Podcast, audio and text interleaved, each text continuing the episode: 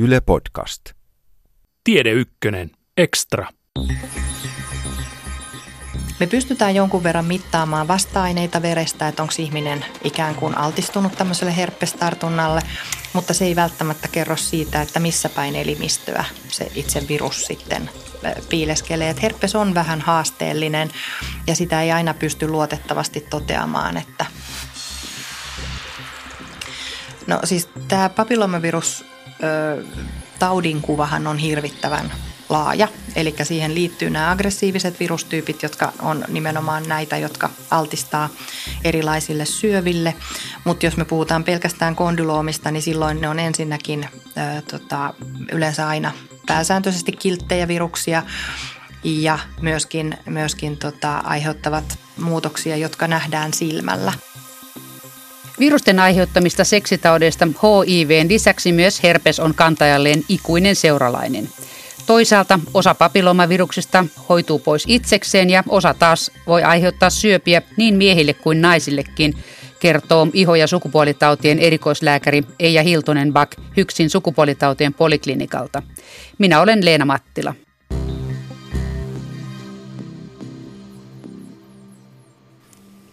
No sitten on muitakin tämmöisiä pitkään piisaavia ja suunnilleen ikuisia tauteja, niin kuin herpekset, ykkönen ja kakkonen. Ne oli aikoinaan lajiteltu huuliherpekseksi ja genitaaliherpekseksi, mutta mikä tilanne on nykyään?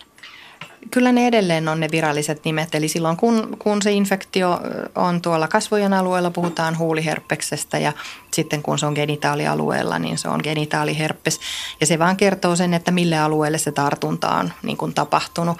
Ja aiemminhan valtaosa ihmisistä oli tämän huuliherpesviruksen kantajia, mutta, mutta tota, mm, kaikki ei välttämättä saa kuitenkaan oireita ja sama pätee tänne genitaalialueelle, että hyvin paljon tartunnan saaneista on täysin oireettomia ja tietämättömiä siitä, että kantaa tätä virusta.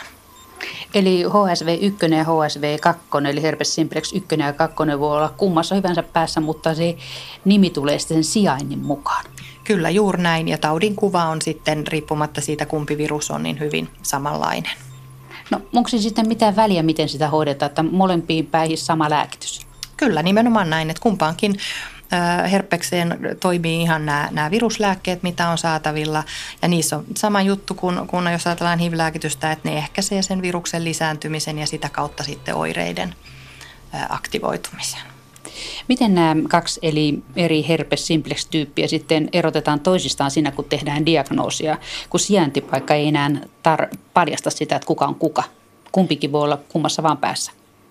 Silloin kun se näyte otetaan semmoisesta herpesrakkulasta tai haavaamasta, niin siitä pystytään erottelemaan, että onko se ykkös- vai kakkostyyppiä, mutta sillä ei sinänsä ole merkitystä sen hoidon kannalta, että kumpaankin virukseen toimii samat hoidot.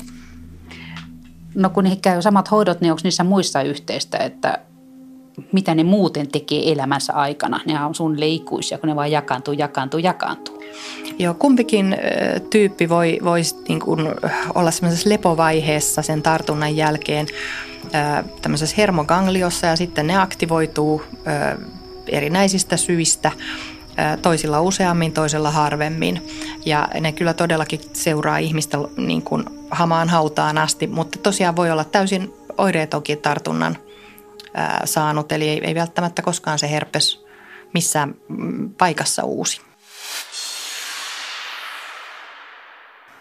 No minkä, minkä takia se pystyy jäämään kökkimään ihmiseen, kun jos se niin on vaikka kymmenen vuotta, niin luulisin, että immunipuolustus kehittäisi jonkun systeemi, että se kolkkaisi pois ne kolme herpestä, jotka sinne on jääneet killumaan. Näin ei valitettavasti nyt sitten historia osoittanut, eli, eli ne vaan jää.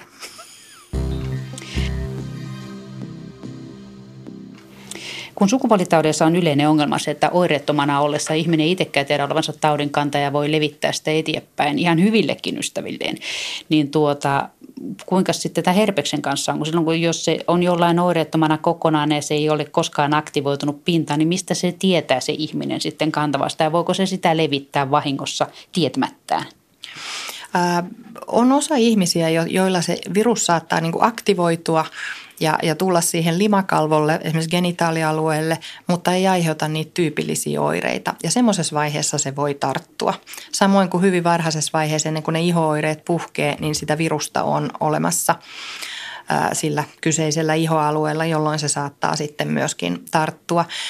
Me pystytään jonkun verran mittaamaan vasta-aineita verestä, että onko ihminen ikään kuin altistunut tämmöiselle herpestartunnalle, mutta se ei välttämättä kerro siitä, että missä päin elimistöä se itse virus sitten piileskelee. Että herpes on vähän haasteellinen ja sitä ei aina pysty luotettavasti toteamaan, että onko sen tartunnan saanut vai ei. Onko tämä herpes sitten, kun sä olet iho- ja sukupuolitauti erikoislääkäri, niin tota, onko tämä herpes sitten enemmän ihotauti tai jossain määrin myöskin ihotauti, kun se tuossa huulessa, niin ei se mikään sukupuolitauti ehkä välttämättä ole. Missä muualla se voi olla, jos se sitten katsotaan, että se on vähän ihotautikin?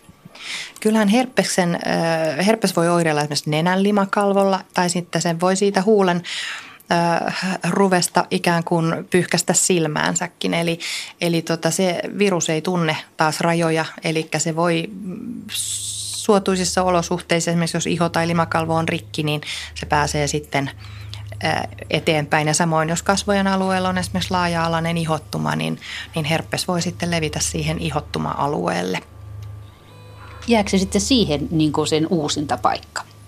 No useimmiten se on ö, samaa hermoaluetta tietyllä tavalla tämä koko kasvojen toinen puoli esimerkiksi, että, että se aktivoituu sitten sille samalle alueelle.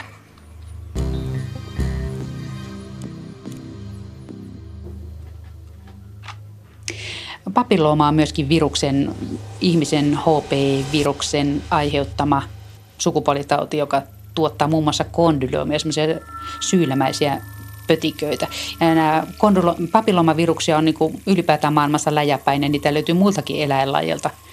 Selvyyden vuoksi ihmisen papillomavirukset on nimetty HPV 1-100 tai 300 tai 500, eli human, human papillomaviruksiksi. Niin kuinka paljon näitä papillomaviruksia nyt jo tiedetään ihmisiltä? Kyllä niitä useampi sata on. Että se joka kerta, kun sitä jostain lukee, niin se on aina lisääntynyt. Eli, eli tota, mm, mutta jos ajatellaan sitten, että mitä, mitä tähän kondyloomaan liittyy, niin ni, ni, niiden virusten määrä on kyllä aika rajattu. Paljon, paljonko on kondyloomaviruksia? No siis meidän tavallisin on itse asiassa semmoinen 6 kautta 11 tyyppi, mutta toki niitä on, mutta ehkä me puhutaan kymmenistä eikä sadoista kuitenkaan. No osa näistä ihmisen papillomaviruksista on pahempia kuin kondyloomat. Niistä osa aiheuttaa syöpiä. Mitä nämä sukupuolitauti papillomat ovat, mitkä aiheuttavat vaikka kohdunkaulan syöpää? No siis tämä papillomavirus taudinkuvahan on hirvittävän laaja. Eli siihen liittyy nämä aggressiiviset virustyypit, jotka on nimenomaan näitä, jotka altistaa erilaisille syöville. Mutta jos me puhutaan pelkästään kondyloomista, niin silloin ne on ensinnäkin ää, tota, yleensä aina pääsääntöisesti kilttejä viruksia ja myöskin, myöskin tota, aiheuttavat muutoksia, jotka nähdään silmällä. Et esimerkiksi naisilla nämä kohdunkaulan solumuutokset, niin nehän pystytään toteamaan sitten vaan tämmöisellä papakokeella – eli ne ei ole silmämääräisesti todettavissa. Mutta se, mitä, mitä niin kuin sukupuolitautipolilla hoidetaan, niin ne on nämä näkyvät genitaalialueella olevat syylät, jotka on siis kilttien HPV-virusten aiheuttamia yleensä. Onko niitä lällärimpiä, mitkä on, mutta ne, mitkä aiheuttaa käsiin syyliä?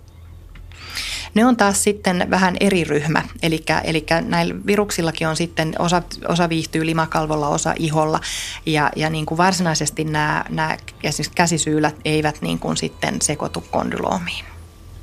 No mitäs niille kondyloomille mahdetaan? Ne ilmeisesti tunnistetaan ihan silmämääräisesti.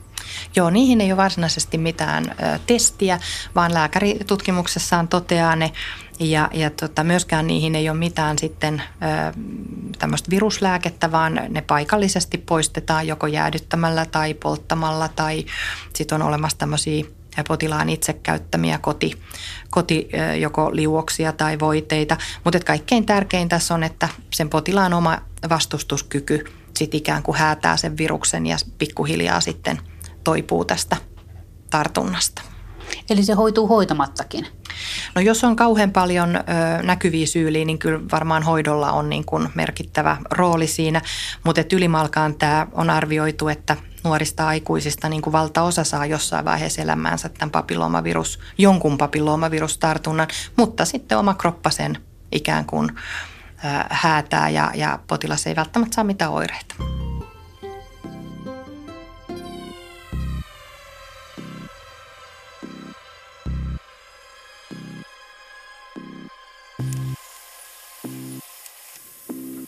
No mitkä näistä ihmisen papillomaviruksista sitten lasketaan sukupuolitaudeissa, kun se on sukupuolitautiluettelossa ja niitä on muutama sata, niin ketkä on syypäitä sukupuolitauteihin? No niitä ei oikeastaan sen mukaan tyypitetä, vaan, vaan enemmänkin se, että, että tota, mikä on näitä aggressiivisia syöpä, syöpää mahdollisesti aiheuttavia tyyppejä mitkä on niitä hyvänlaatuisia. Että yli, ylimalkaan, jos ajatellaan kondyloomia, niin eihän me tutkita jokaista kondyloomaa ja selvitetä, mikä virus siellä on taustalla, vaan, vaan nämä on semmoisia tutkimuksia, jotka sitten enempi tehdään tieteellisissä tarkoituksissa. Osa näistä papillomaviruksista on katsottu sen verran haitallisiksi ja riskaabeleiksi olioksi, että niitä vastaan on kehitetty rokote. Kuinka laajasti tämä HPV-rokote nykyään on Suomessa käytössä? Meillähän on ollut nyt useamman vuoden jo kouluissa annettava tämmöinen tytöille nimenomaan papillomavirusrokote, joka ajateltu, että se nimenomaan estää näitä, näitä aggressiivisia HPV-tyyppejä. Ja ymmärtääkseni se kattavuus on ollut aika hyvä, että se on ollut jotain 70 prosentin luokkaa vähän eri, eri alueilla erilaista, mutta se on otettu, otettu vastaan ja tosiaankin meillä, meillä Suomessa tällä hetkellä tosiaan ö, tytöt ennen sitä, kun aloitetaan seksielämä, niin pyritään rokottamaan, jotta, jotta sitten vältettäisiin näitä, näitä ö, viruksia, jotka, jotka tätä kohdunkaulan solumuutoksia tai mahdollisesti myöhemmin syöpään aiheuttaa, niin vastaan. No tytöt vaan rokotetaan, niin onko tämä pojille sitten semmoinen pilipalitauti, että ei tunnu missään, että ei tarvitse rokottaakaan? Nythän tällä hetkellä mietitään nimenomaan poikien kohtaloa, eli selvitetään sitä tautitaakkaa poikien osalta ja monissa maissahan on muualla niin sekä pojat että tytöt tämän rokotuksen piirissä, että tämä päätös varmaan suuntaan tai toiseen tullaan tekemään Suomessakin sitten lähivuosina.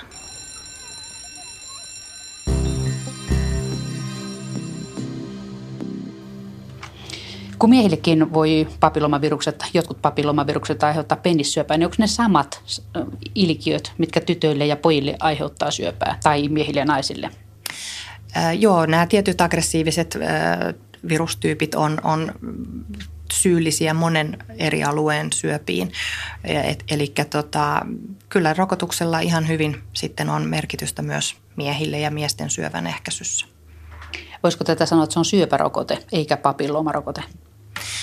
No alun perinhän silloin, kun sitä on maailmalle lanseerattu, niin nimenomaan on lähdetty siitä, että haluttu torjua kohdunkaulan syöpää, joka on ollut maailmassa kuitenkin aika yleinen, yleinen tota, tauti. Ja, ja tota, siihen ainakin on paljon näyttöä, että, että nämä esiasten muutokset niin pystytään vähentämään. No käykö papakokeet sitten turhiksi tulevaisuudessa? kun nämä rokotetut tytöt tulee siihen ikään. Ja mummo tehtiin alta pois. No nythän on pitkälti jo, jo tota selvitetty tätä papakoetaustaa ja äh, on siirrytty osittain semmoiseen HPV-testaukseen. Eli jos HPV ei löydy, niin tuskin löytyy sitten syöpääkään. Että tässä on hyvin, hyvin tämmöinen vilkas niin kun prosessi tällä hetkellä menossa, että mietitään tätä seulontakuviota uudella tavalla.